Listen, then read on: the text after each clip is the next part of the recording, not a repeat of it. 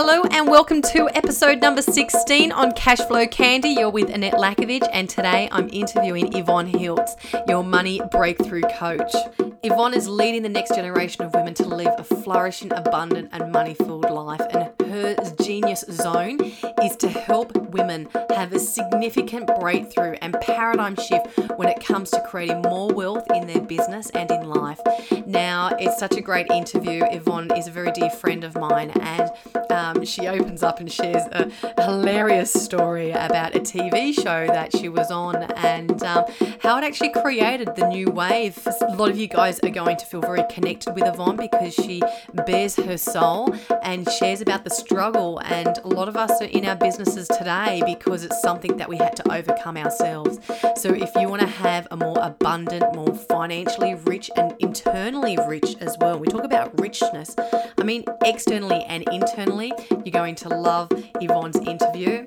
And if you're listening to this saying, I've got money blocks at the moment, I am so in debt up to my ears, I am not built for wealth, then this is for you. You have to stay on and listen to this. You're going to love it. This is the main thing that she does is to help break through your money fears. Let me introduce you to Yvonne Hiltz. This is Annette Lakovic, and you're listening to Cashflow Candy. Join me while I interview successful entrepreneurs, business specialists, and share the ultimate information, helping you increase your sales doing what you love. So let's start making some candy for your business. So let's welcome Yvonne Hiltz. Hello, Yvonne. How are you? I'm fabulous. How are you? I'm good. Now, guys, um, what you may not know yet is Yvonne and I created a beautiful relationship through babies. we did. not us having babies together, but so um, we started uh, Facebooking each other. I think was that right? I think so, and I think we were, we, yeah, we we're both pregnant. Yes, yeah, and um, I think you initiated the conversation. I think you saw that I was into a bit of the natural stuff, or I saw that you were into the natural stuff, and that's where we just hit it off. It was, Yeah, I think so. And your name had come up uh, through a couple of people going, you know, check her out. She does sales training. She's sassy. She's, you know, got a lot of spunk and personality. And then yeah, it was all through Bambinos that we we gelled, which was so amazing. And what our kids, I think, are what two two weeks apart. Your Braxton, I think, was two weeks earlier than Frankie. yeah, definitely, and that's right. We met at my SARS course. That's right. Yeah, many years that's ago. right, You were coming in to that's suss right. me out, weren't you, girl? I did, I did. And I was pregnant at the stage and had really, really bad um, morning sickness as well. Mm. Um, and then I miscarried that one, and then I fell pregnant a little, a couple of months after. Oh, No. But it was full on. It was full on, and I had really bad hyperemesis throughout um, Frankie as well. I was vomiting for seven months, so I was like, "Oh my god, this is hardcore." Wow. If Yeah. you guys ever get to hear Yvonne's story, not that this is the, the, the interview on that, but her story about how she fell pregnant is uh, a very, very um, interesting and dedicated one. It is. So, it is. Yvonne, um, you being the money making wealth queen, um, Yeah, I I had to share you with everybody. Um, you're the go to person. And I just want to start off with you, like what makes you so passionate, and then let's get into some learning so these women can actually walk away with some really strong learnings about, you know, any money fears or how they can start that momentum moving forward. So, Let's start off with this. Why are you so passionate? What's your story? Because I know a lot of people are passionate because it's something that they've gone through. yeah, look, absolutely. Um, I am really passionate about women being taking control of their own finances and being responsible for themselves and busting through limitations in money fears, etc. And it is my journey. And I remember it must have been seven or eight years ago. I had a TV show called Your Money Sorted, and I look back and I go, and I was everything but having my money sorted. I was on the bones of my ass. I was nearly broke. I had property investments which were going belly up because I had been involved in a charity which I absolutely love and adored. But I did the fatal error, which I do see happens a lot more so with women than men, is that I took the oxygen mask off myself and I put it on others first, which rookie mistake. You and I fly a lot, and we must hear that a thousand times. Place the oxygen mask on yourself first before you mm. help others. And I did the classic where I didn't. And you know, at the time I was 35, single, no kids, so I really slammed into a brick wall, not literally, but really slammed in hard and went, holy mackerel, I've got to really take stock of what am I doing? What am I doing with my finances, my beliefs and values and all of that? And I really started to look deep and go, okay, so why why was that showing up and what did I have to learn from it? And being a speaker and, you know, very confident in front of audiences, I was like, you know what, I could teach other women how to how to transform and, and, and shift some of their money stories and their money beliefs and patterns. Um, mm. And I knew it because at 35 I was broke. I had nearly $150,000 worth of debt. Um, I had creditors chasing me left, right, and centre, and I was I'd stopped opening my mail, so I'd got, finally go down to my PO box maybe once every two months because I was terrified to get my mail. And I joked in a workshop one day, going, you know, I'd get to my PO box and it would be jam packed. And I knew when I'd be clearing out the mail, I knew who I, I owed money to because you get really crafty and really good at avoiding debt when you're not ready to deal with it. Mm. So I'd get some of these notifications and it would it'd be like the third or fourth letter. So I'd know I could throw out the letter one, two, and three and just open up the fourth because that would just show me how much I owed and all the interest accrued. And I got really, really sharp at doing this. And I got, I was also so tight financially that I would, instead of going out to dinner with friends, I would rock up just at coffee or the mm-hmm. final round. And then I'd go, oh, yeah, yeah, I'd been somewhere else. I hadn't. I just couldn't afford to do dinner, dessert, and wine. So I would choose to come right at the end. So for wine, yeah, just for the wine, prioritize.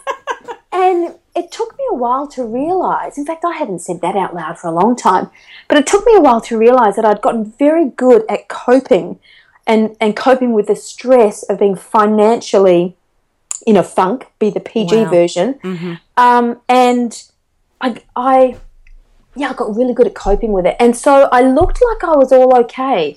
I looked like on paper I looked good, like I had some properties and I was doing a bit of coaching but dig a little deeper and I really wasn't in a good space. And I remember I woke up, I was just on nearly on 35 and I went, 35 single, no kids, I'm doing something. And I moved to Sydney three weeks after I woke up and made the decision. Mm. And uh, with one suitcase, which I definitely have more than one suitcase now, and completely started to make a transformation.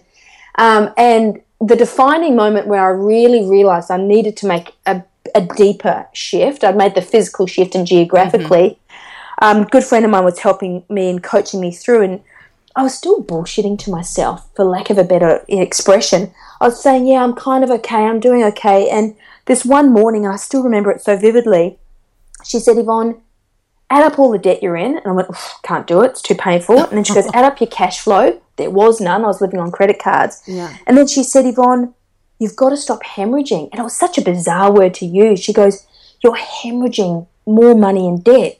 She goes, You've just got to stop and you've got to get a job. And I mm. just cried. And I said, I can't. I'm an entrepreneur. She goes, You're a broke in debt entrepreneur who needs cash. Mm. And she said, You can either keep drowning or get it, get some help. And I, my ego just like fell in five pieces. And I'm like, yeah. you don't understand. I'm a coach. I'm a. you don't know who I am. I've I'm been on, on Money TV. TV. I had a TV show called Your Money Sorted and all of this stuff, and it was my ego and everything about. It. And I just, oh. I wept for minutes, and she, and the snot everywhere, and all the rest. And she was on the other end of the sky, and she goes, "Are you all right?" And I went, "I think I've just broken myself." And within three mm. days, I put together a CV, which I hadn't done in years and I secured an amazing, amazing contract with a company. And um, for that, five or six years later, that company just propelled me forward, and I ended up closing a six-figure contract with this the mother company who ended up buying it. And all of that mm-hmm. came from this one day sitting in my friend's apartment, slobbering and snotting everywhere, telling herself, "I can't get a job because I'm an entrepreneur, and entrepreneurs yeah. don't get job." And but I was so broke. I was so broke. I was living off credit cards and do you know what what, what was your debt? The debt. How, yeah. how far were you? 100, just under 150,000. I was 100, about 147,000. And it was so painful, Annette, going through oh. and actually adding it all up. And I found the spreadsheet, I think, six months ago. Imagine. Oh like, God. I had buried this debt and hidden it from myself so deep that I didn't even know how much debt. It That actually took me the longest part was to actually go through and – really figure out how much debt I was consolidate in. it all. Yeah, and mm. then I didn't know what to do with it, and so we, you know, we put in a strategy and a plan. But oh, that really! Wow. But I was so grateful for her because she said, "Yvonne, you're bullshitting yourself. You're telling yourself you're okay." And I guess it's like standing in front of the mirror, holding in your belly, going, "Yeah, I'm actually not that fat." and then you walk away and you let go of your belly, and it kind of blah, falls out, and you go, "Yeah, maybe I am." But that's what I was doing. I was standing in front of the mirror, holding in my belly, going, "Yeah, I'm actually okay." You know. Love it. What a great analogy. but I wasn't. Gosh. So let me just ask you this. I I'm, I'm so curious. How did you get the Your Money Sorted TV show? Because that's bloody huge. It was huge, and at the um, I actually I was in a group, a global entrepreneur group with Roger Hamilton, and uh, I hadn't done Step Up. That was the charity I ended up working for and running for three years. So I, I kind of don't know how I got networked into it. I used to do property seminars and property investing education. Um, before the wheels fell off for me, and kind of got into a new groove. I needed to find a new group of people to hang out with. And so I networked with a, an awesome chick called Lisa Dudson, um, who is a financial advisor, and we really clicked. And I remember one day she said, Yvonne, why don't you come and do a, a workshop with my group, my office, and share with them some of your stuff? And I went, yeah, sweet as. So I went in and did a two hour workshop, and um, she wasn't there. And I phoned her up later on that afternoon just to thank her and go, hey, thank you, awesome opportunity. And she said, by the way, I've been asked if I know anyone who is doing life coaching um, who would want to be on a TV show to do life coaching on money. And I was like, and she goes, can I put you forward? I went, yeah, sure. Always say yes to opportunities. Yeah. Have no out the rest idea, never done it. And um, so I think about a couple of weeks later, I got asked to go in for an interview, and I'd just done a seven day water fast. So I was looking spelt and I was feeling amazing. A what? Um, a water fast. A water fast for seven days. so I meaning was just like, just only drank water or you didn't drink water for seven days? No, just water for seven days. I was on fire. I was zinging and zanging and spelt.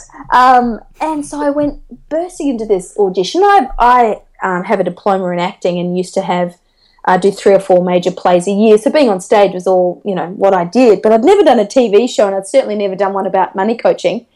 So anyway, they just asked me questions, and you know what do I think about this and what do I think about that, and I just you know blagged my way through it as I and you can, we can do. And then a couple of weeks later, I got a call going, "You got it!" And I screamed down the phone, going, "Oh my god! Oh my god! Oh my god!"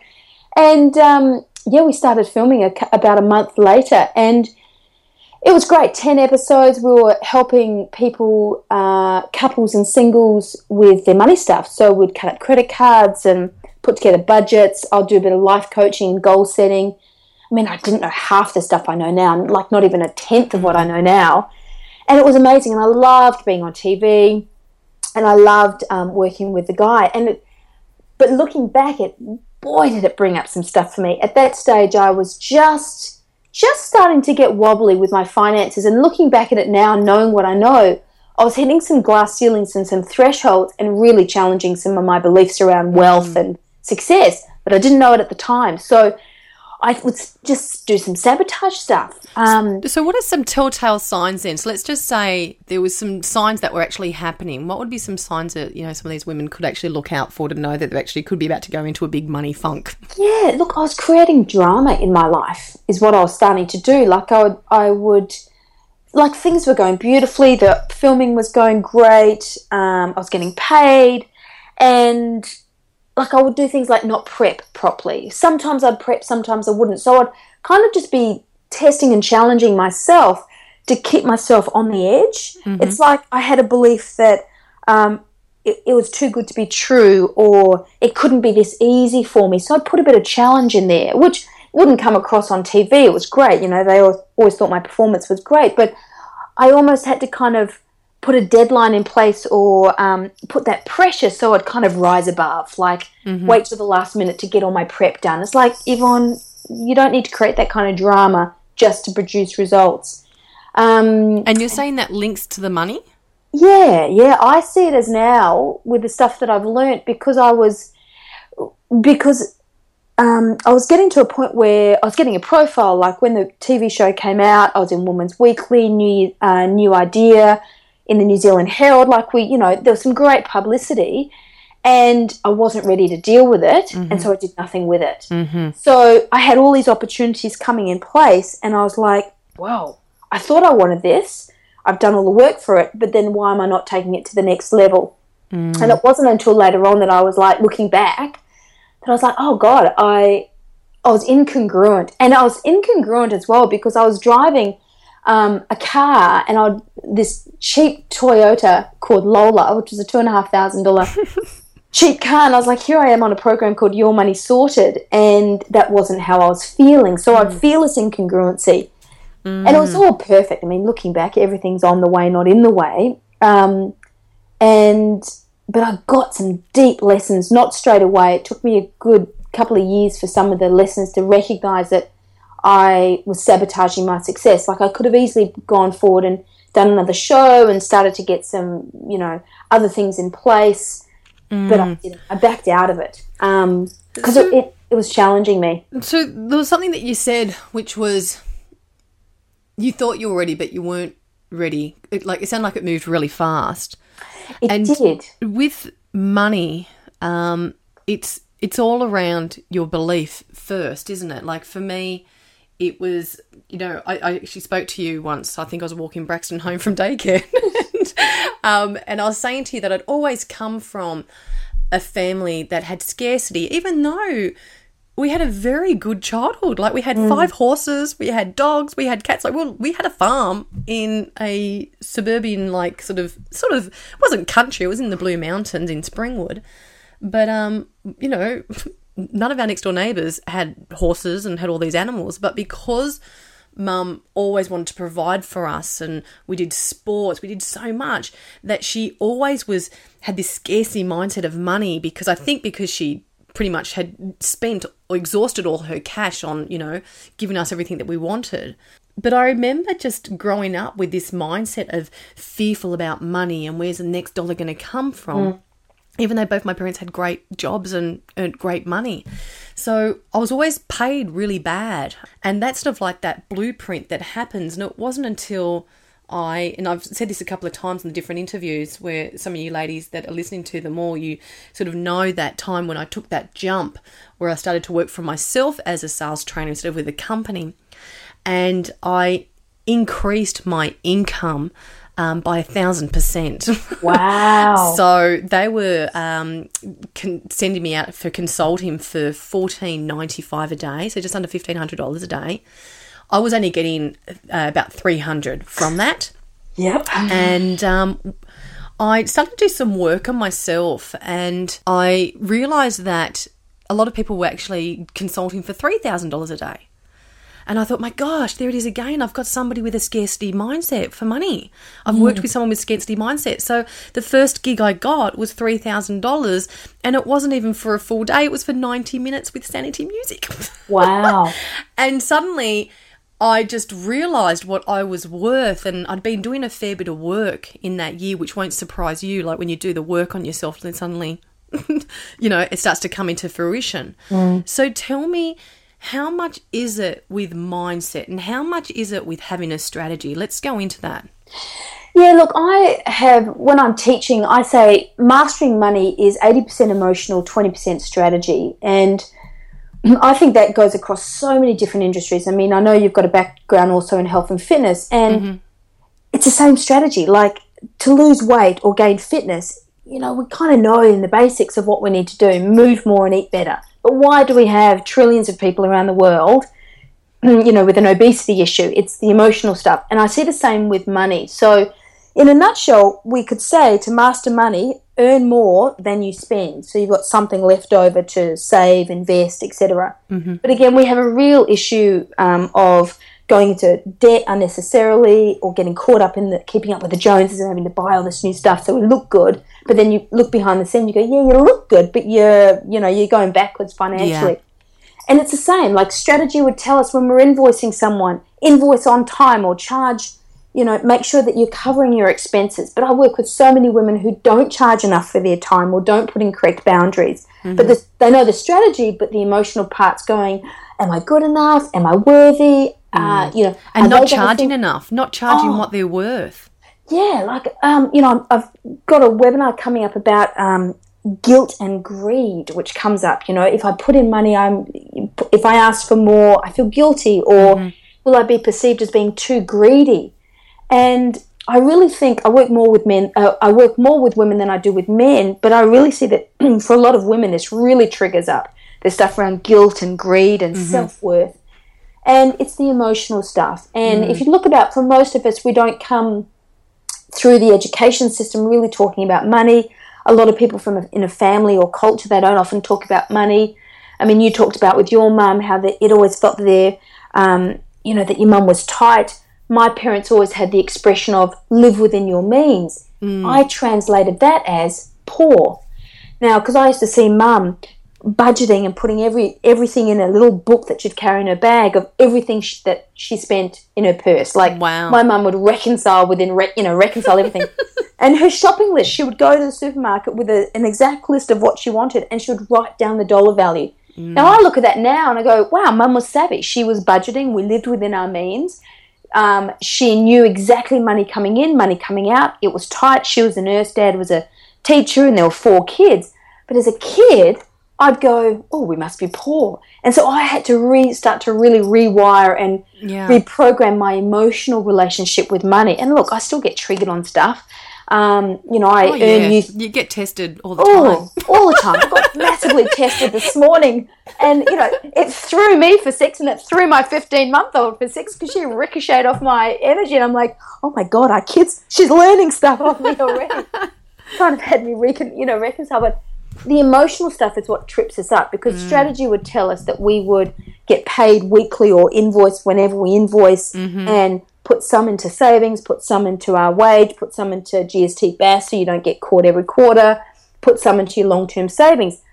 But a lot of the time we don't. We mm. get caught up with overspending, a bit like overeating, want to mm-hmm. feel good so you go and buy a pair of shoes or you know, so all that stuff's the emotional Yeah. stuff. So unless you address that, the strategies are harder to implement and be consistent with because the emotions trip it up. So I'll often suggest automate as much as you can. Um, even though I earn money, you know, randomly, depending on what programs I'm launching or invoice, etc., I streamline all my automatic payments to myself and to all my big stuff weekly. So I pay myself a wage every week, and I pay money to my GST BAS account weekly. So I've worked out with my accountant, you know, roughly what's my earnings. So I've taken out some of the roller coaster and the drama of the big highs and the big lows. Mm-hmm. And for me, that was taking out the big money coming in and then big money coming out. Like I needed to, I needed to calm it all down. And even though I know I've got way more money co- money coming in than what I've got coming out, I work better and function better when I know every week money's coming into my personal wage account, mm-hmm. money's going to my savings, money's going to my GST BAS, and it takes out the drama. And, I It think gives you a feeling of control. Oh yeah, totally, absolutely. and it stops the white noise, and I think you know that white noise and drama can Mm-hmm. be very distracting and and kind of keep you plugged into drama, even if you're not you know one hundred fifty thousand dollars in debt. But there's you don't need the drama. Watch a soap opera if you need to, you know, get involved in drama. soap opera. How how random is that word? A soap opera. You know, Um, go to the movies. But you know what? The, and you were talking about the drama before. Sometimes Yeah. you might just create that drama, and there's if if you don't get your mindset right, then around the money, there will be continual, always drama around there. Oh yeah. Let's just say there's some people on the line that are in a funk at the moment. they they Another have got the debt, Yeah. um, and they cannot see ahead that far ahead. Going, Yeah. It just is too scary for them. What are some simple steps? What are say two or three simple steps that you could say this is just what you need to do first? Just what would be a good check in for them?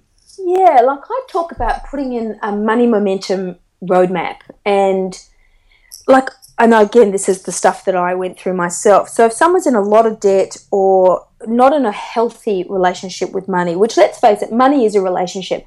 I'll often talk about if we you know talked about your relationship with money like your partner or your child or your lover or your best friend. Mm-hmm. What would money say about you? Would money say that she's embracing me she's loving me she's caring for me she's kissing me whenever i want kisses? Or am i going to say that money she abandons me she calls me when she wants me she uses me she neglects me? Like that's you know first of all start with you know how are you treating money? And mm-hmm. what are your expectations but if you're in a lot of debt, first of all, get it all compiled. Like write it all down in a spreadsheet or on a document. It's going to hurt. That's I find some of the most painful points if you're in a lot of debt or even a small amount of debt. And then looking at all the debt, pay the smaller ones off first. Now, logically, it makes sense to pay the big ones off first because you've got more interest being accrued. Mm-hmm. Keep those on the minimum payments to keep them ticking over and automate it. Don't have it that you're doing it on a weekly or monthly basis because if your emotions are feeling generous, you'll do it. if you're emotionally feeling distraught or scared. If you've seen those pair of shoes or if it's a holiday coming up. And that's keeping you hooked into the drama. So Mm-hmm. I say automate it. Know that you know if you're paying $150 off this, put it on an AP, Mm-hmm. even if for a couple of months. And it's interesting you said pay the smaller ones first because I think that's a feeling of completion and that that energy that Hmm. you'll feel like this flowing of energy. Like I Yeah. can just, I'm sort of doing this with my hands. Not that you can see, but I'm feeling this. Like if you get the small ones off first, like you'll feel like you're actually moving forward. Yeah. And I, I think when there's a, um, a a big goal in front, if you don't break it down to a smaller bite-sized chunk, it is incredibly overwhelming. Like it, to build a house, you've got to start with the first foundations. And I think if you're clearing debt or putting in a savings plan, start with the small ones first. So with the debt, put all your all of it on automation, the big stuff, and then clear off those little ones. Like you know, and then the extra money from that put on the next one up, so that you feel like you're actually getting t- closer to the end of the tunnel. And even if that those last big debts take a, you know a long time to clear, at least you know that you're only focusing on those and not all the other little trickly ones. And uh, you know that seems to help because then you feel like you're on track, you're in momentum, you're moving forward, which really, really that's how we want to feel. So do that. The other component, which I always say, is save some cash and do it before you get debt free. Because I think so often I hear people go, "Oh, I've got to clear off my debt before I start saving." Go, no, no, no, no. You've got to do both. Mm. Because debt is your past, and you're clearing off dead money. You've spent the money. You've done the experience. You've worn the shoes. You've whatever. It's it's it's all your back. It's all your stuff you've done, and it's not mm-hmm. it's it's not motivating. It's relieving to clear debt. But for most people, it's not like a hey, I'm getting up this morning to clear some more debt. Yay! it's relieving. But if you start to get up in the morning going, I'm putting an extra hundred bucks aside this week for savings, It's got a little bit more inspiration. And And do you, I- do you sorry. believe in that 10% rule, 10% of your earnings? Like, what do you sort of work with and what do you teach? I do the 10%, or if you can do more, do more. Um, initially, I always say stash some cash. So, stash a thousand, maybe $2,000 of cash in a bank account you can't touch and use that for your emergencies. Because if people are going into debt on a regular basis because an emergency comes up, they never get off that um, that wheel of that's that spiral. So I Right. say sort out your debt, then put stash some cash, stash it really fast. Stash your cash. Love Yeah, it. get a thousand bucks, stick it in a bank, and go right next emergency. The, the stashed cash can do it, not my credit card. So that stops the the cycle of going in and out of debt. Even if it's only a couple of hundred bucks, it's a couple of hundred bucks you don't want to be involved, and then start to go for your long term savings. And for um, for entrepreneurs, I really have seen the massive difference, and I've seen it in my own business of putting a buffer and stashing not even stashing, but putting a buffer of let's say two or three months worth of cash in a bank of lifestyle. So not baked beans on toast lifestyle, but your normal monthly lifestyle, like whatever that is. So that no matter what happens, you know you've got two or three months, let's say three months banked, that if everything fell over, you're okay for three months. And it really stops you from going to that desperation mode and having a lot more abundance and freedom. And I think that's when most of us are our most creative. Rather than coming out of desperation and scarcity, you can play at a different level and resonate at a different level. Um, So let's talk about this then. I get clients that we talk about when, when when's a good time to do an investment on themselves where it might get them into debt. Um, so I believe there's good debt and bad debt.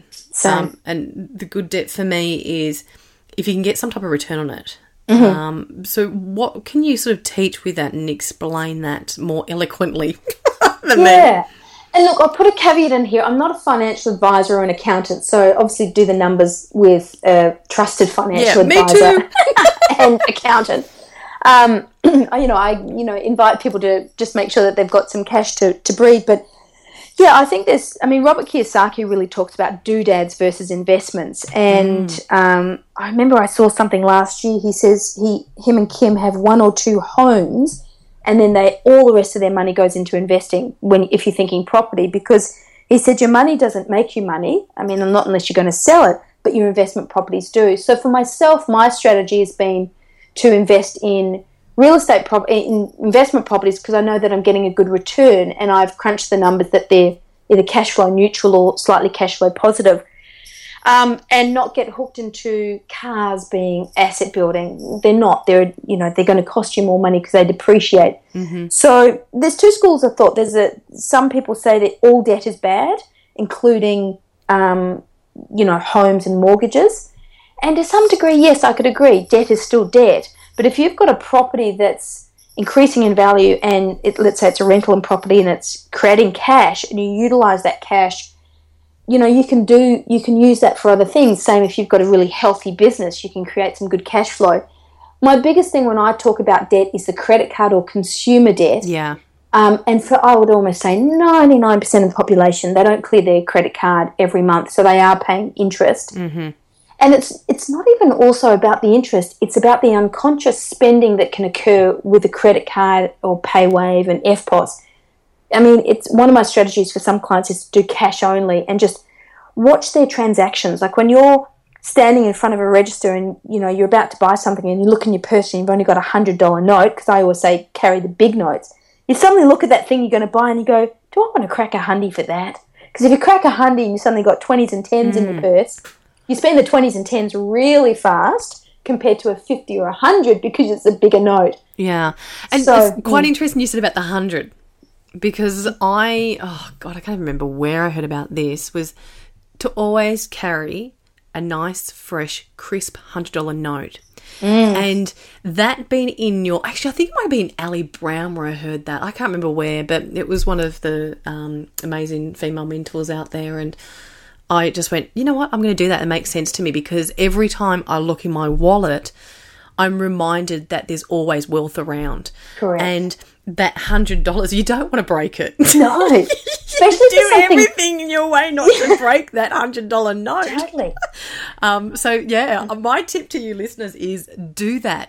Go to the bank, get a nice, fresh, crisp, hundred dollar note, Mm. have it in your wallet, and that's that feeling of abundance and wealth that you have. The feel, how good you feel when you actually look at that. Um, yeah. it's so funny you actually said that. They just went, "Oh yeah, that's right." Well, I remember when I was ha- when I had my um, breakthrough moment that day when I burst into tears and, tears and shattered my ego into fifty thousand pieces.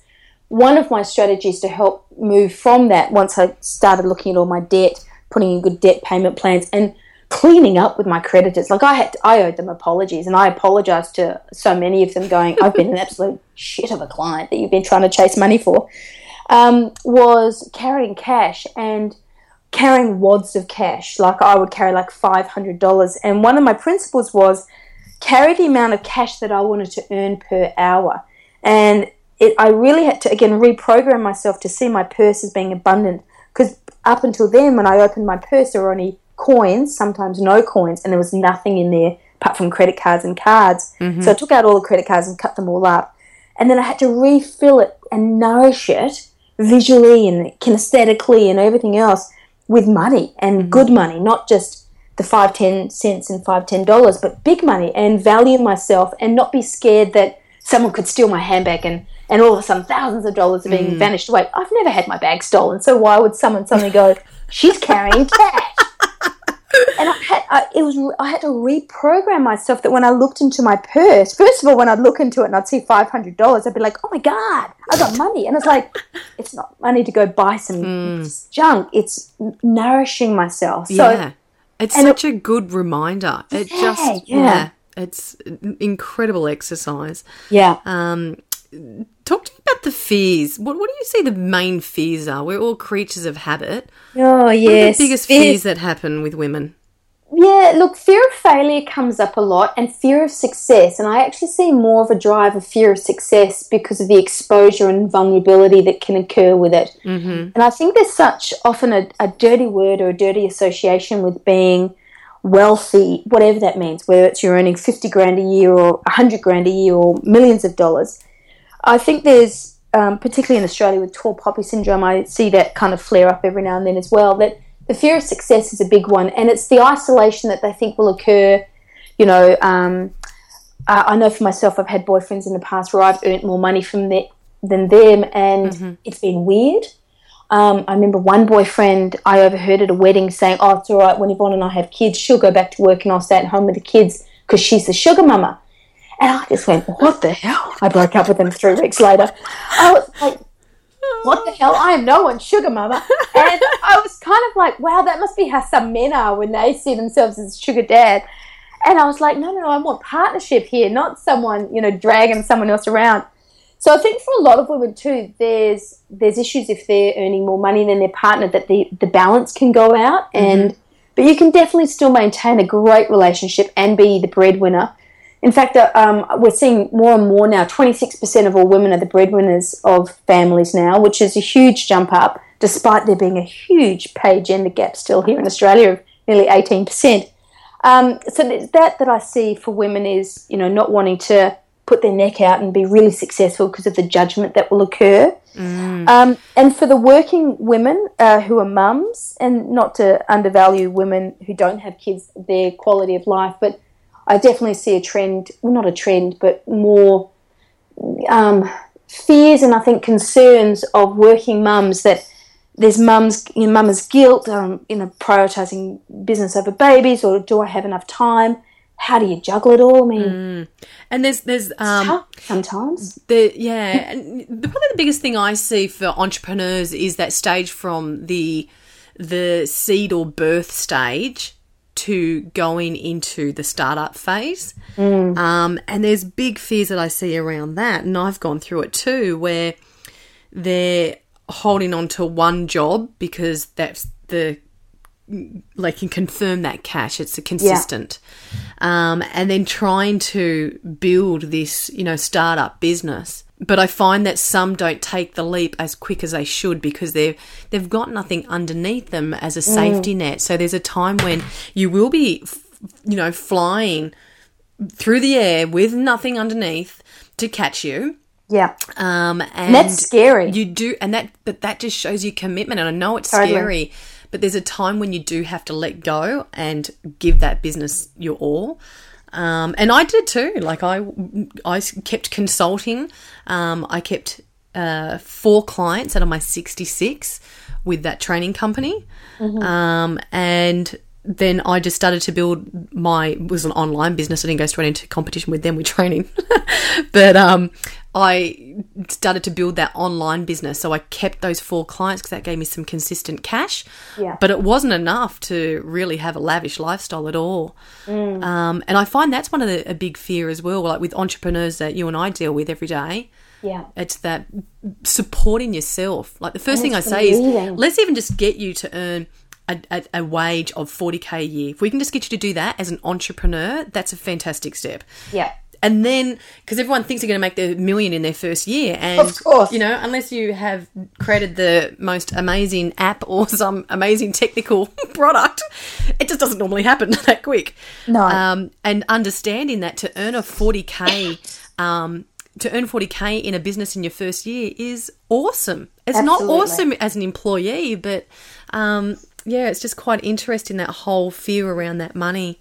Yeah, and I think it comes down to not believing that you're good enough. Like, what if you think of a woman who is on the cusp of letting go her security of, um, let's say, a job to then go full time? That's it. I'm backing myself with my own business. It takes courage and it takes um, self belief that you're going to do whatever it takes to make this baby work. And, you know, commitment, dedication, you know, a whole lot of blood, sweat, and tears. Hopefully, not too many tears but under, underlying belief of I am good enough and I'm also worthy and deserving. And I think the self worth and self and deserving to receive is a really big one. And I think this is again, it's about you know knowing that you're planting so many seeds and you're putting all that great work that you're actually deserving of receiving the income. And too often I see like when we talk about the glass ceilings, like you know when I was going back to the TV show, and I see this with clients, they'll they'll put their rates up and it'll hit a glass ceiling that they're not worthy to earn that amount of money. So let's say they put an invoice Yeah. out for three thousand dollars, and the mm-hmm. next minute the car breaks down, and what does it cost? $3,000. and it's because they've got a belief going, I'm not worthy of earning three thousand dollars, mm. so we better get rid of that pretty quick, so we don't rattle that limiting belief and mm. those values. And Yeah. that self worth and and and you know, money is such a representation of what's really occurring on the inside. Like I think it's a it's not the be all and everything, it- but it certainly provides choices and options different if you don't have it. Like Yeah. you know, better options of childcare or um, choice of how many hours you work. I mean, you and I are very grateful and we work our tails off, but we have the option of working very differently rather than being in a, a full time Yeah. 50, you know, 40 to 50 hour week that, you know, we're chained to a desk. You know, you and I being in the industries that we are can create wealth in different ways through online and speaking, etc. But, you know, it is such a, um, it is such a reflection of your self worth as to how much you can charge yourself out as you know, and like when you first charge yourself out at three thousand dollars for that ninety minute, you must have just been going, "Wow, this is amazing!" Yeah, I look. I remember walking into the meeting and I knew it was for 90 minutes and I thought to myself, I think it was 60 minutes. Gosh, I can't remember. It was it was a quick presentation and I thought "Uh, it's going to take me a day. I, I, I I'm there. I can't book a client afterwards. I still have to do the same prep time, even if it's for a one day workshop or a 90 minute um, keynote. They require just as much work. I, I can't book that day out, so I gave them the day rate, and then they took it. Wow. Talk to me about this. What would be, say, if you could have the three hottest tips? Hottest tips on, let's just say, if it's a woman, and we've got clients on here that their business is in their growth stage, all right? They're, they're in their growth stage. Um, their business is making some good cash, but what I see at this stage is their expenses go up as well. So, what would be, say, a tip for those women, the women that are the business in the growth stage, some money mind set tips on that? And let's just say a mindset tip on somebody that's in that startup phase, and we know how hard that startup phase is. Yeah, yeah, yeah. so, can you give, say, your two hottest tips for um, either of those ladies? Uh, yes. First of all, is don't believe the limiting beliefs and the BS stories that are coming up. And to do that, I would say surround yourself by people who have already achieved what you're wanting to achieve. Get a coach, get a mentor. Um, you know, it. There's always somebody who can move you faster through that growth stage because they know uh, what works and what doesn't. And I totally believe that you, you know, going through your own mistakes and learnings and challenges create amazing lessons. You can do that in the fast way, still get the lessons and learnings, but still make some money and, and not kind of take forever. Or you can do it the hard way, which is often on your own and kind of it, you know, just takes so long. So surround yourself by great people, get a coach, get a mentor, and um, upskill yourself. And for And that's men- a good investment, guys. That's good debt. that's good debt, absolutely, because you get an ROI on that. Like, well, I look at all the mentoring and coaching that I still receive and do because I figure the investment in myself is always going to be um, a great investment because I implement and I put it into action and I look at how much I earn now and what I create. There's no freaking way I could have done that five years ago for what I charge now um, because I didn't feel congruent with doing it and I didn't know how to. So, and also when you're working with someone, you know, like yourself, you're able to adopt the the abundant mentality and the learnings and, and live more in that world of possibility, which I think is so important. Um, one of my things is getting really crystal clear on why you want to do it. Like if if someone's yeah. I always say when the why is big enough, the how shows up. And often I find that if someone's not really crystal clear why they want to create the business or why they want to create the wealth, they can waver and get distracted. And, you know, if someone sits down and go, you know, I really want to make, uh, let's say, $200,000 a year, I go, great, why? And then, you know, often you get the really easy stuff, more time with my family, I want to buy this, I want to donate this, etc. And I get them to actually jot down like 100 reasons why they want to make $200,000. And you kind of, the first 10 or 15 rattle off really fast, like it's the, the quick and easy stuff.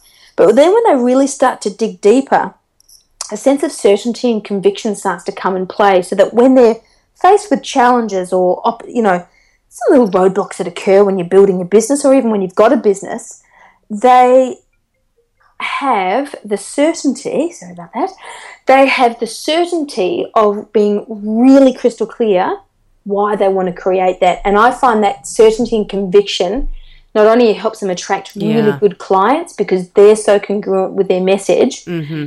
But it helps them stay on track and focused and, Yeah. and not get distracted by what I call a monkey chatter. You know the monkey chatter. It's like your limiting beliefs that want to have too much conversation in your head. And you're like, no, no, no, no, no. It's not your turn. I'm on. I'm on track here to make my dreams come true. You just quiet in the cheap seats kind of stuff. And what you're actually saying as well is just going back to when you were saying about the why, and you were saying about um, the the fears that women have, like the, the the guilt. So going way back to our conversation before, I think when like with a heart centered entrepreneur, they do have that guilt about making money and feeling like they might be more isolated. But like you're saying, if they look at their why and if their why is strong enough, Yeah. that should help obliterate or if not quieten down that noise until they get really comfortable with it.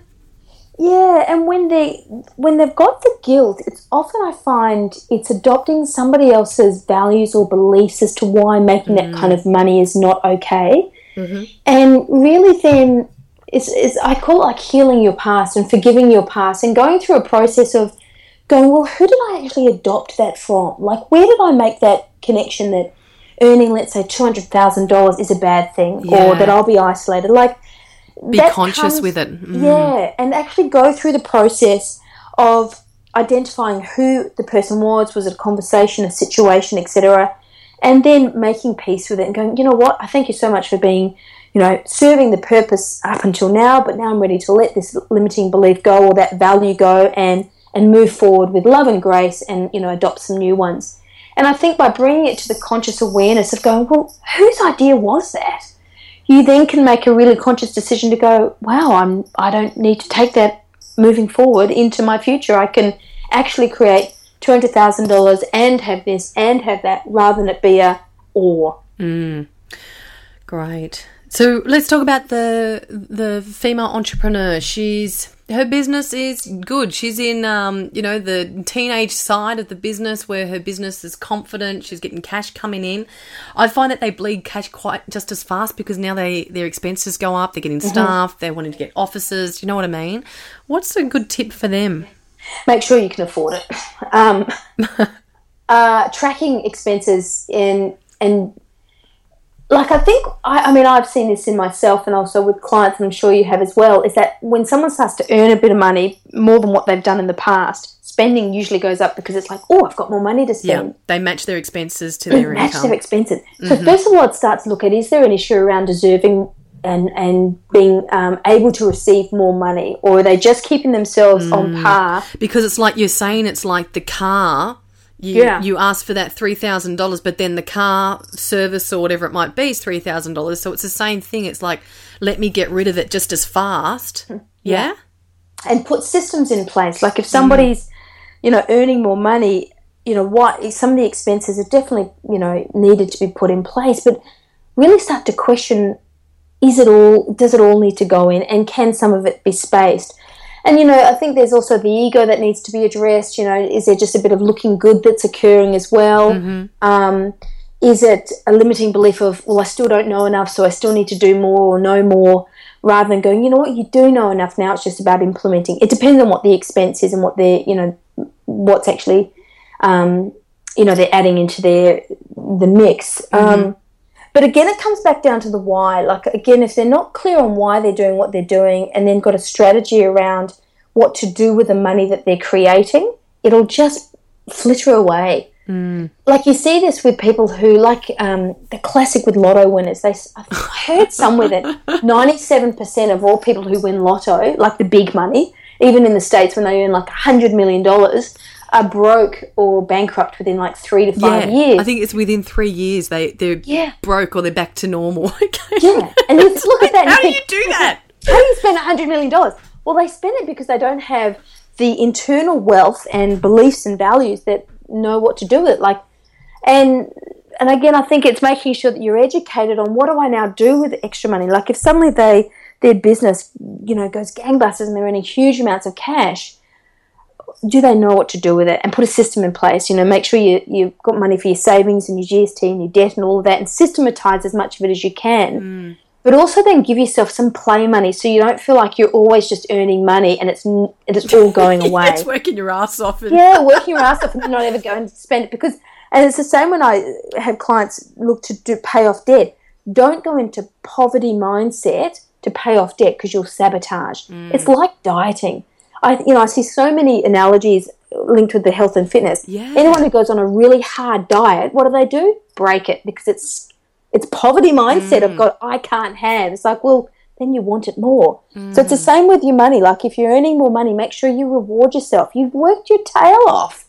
You know, go and have a glass of Veuve instead of Yellowglen if you need to, or you know, buy a whole bottle.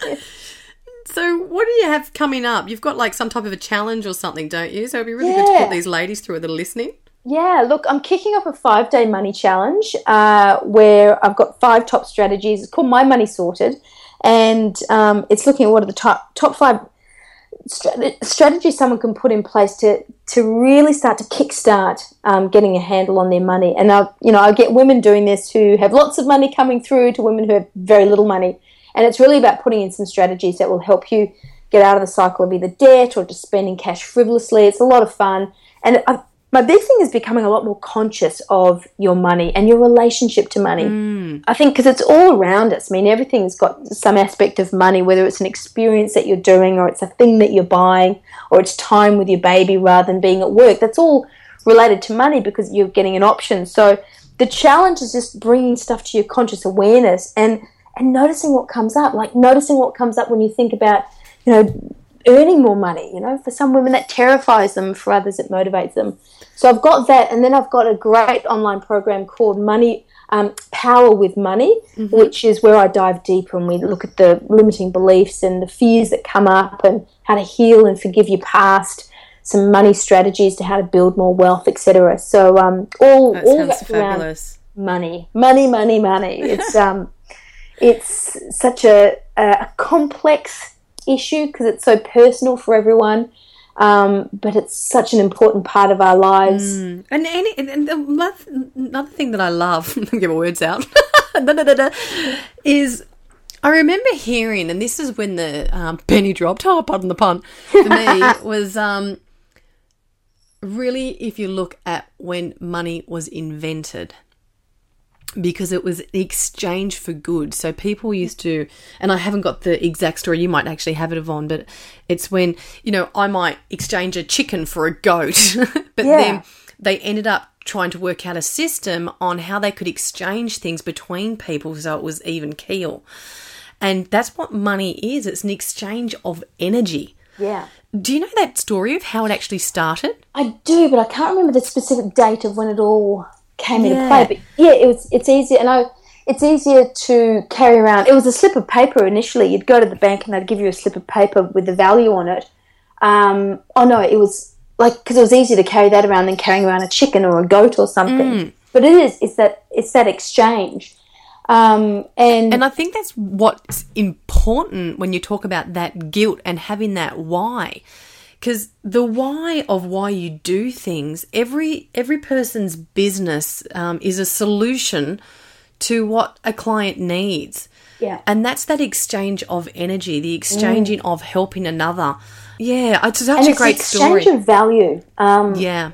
so one of the techniques I have for women who don't value themselves, which let's be honest, you know, all of us at some level has something that gets triggered by that, is you know writing down what is your fair exchange when you're delivering a product or service. And I remember a couple of years ago I was negotiating the biggest deal at that time that I'd ever negotiated.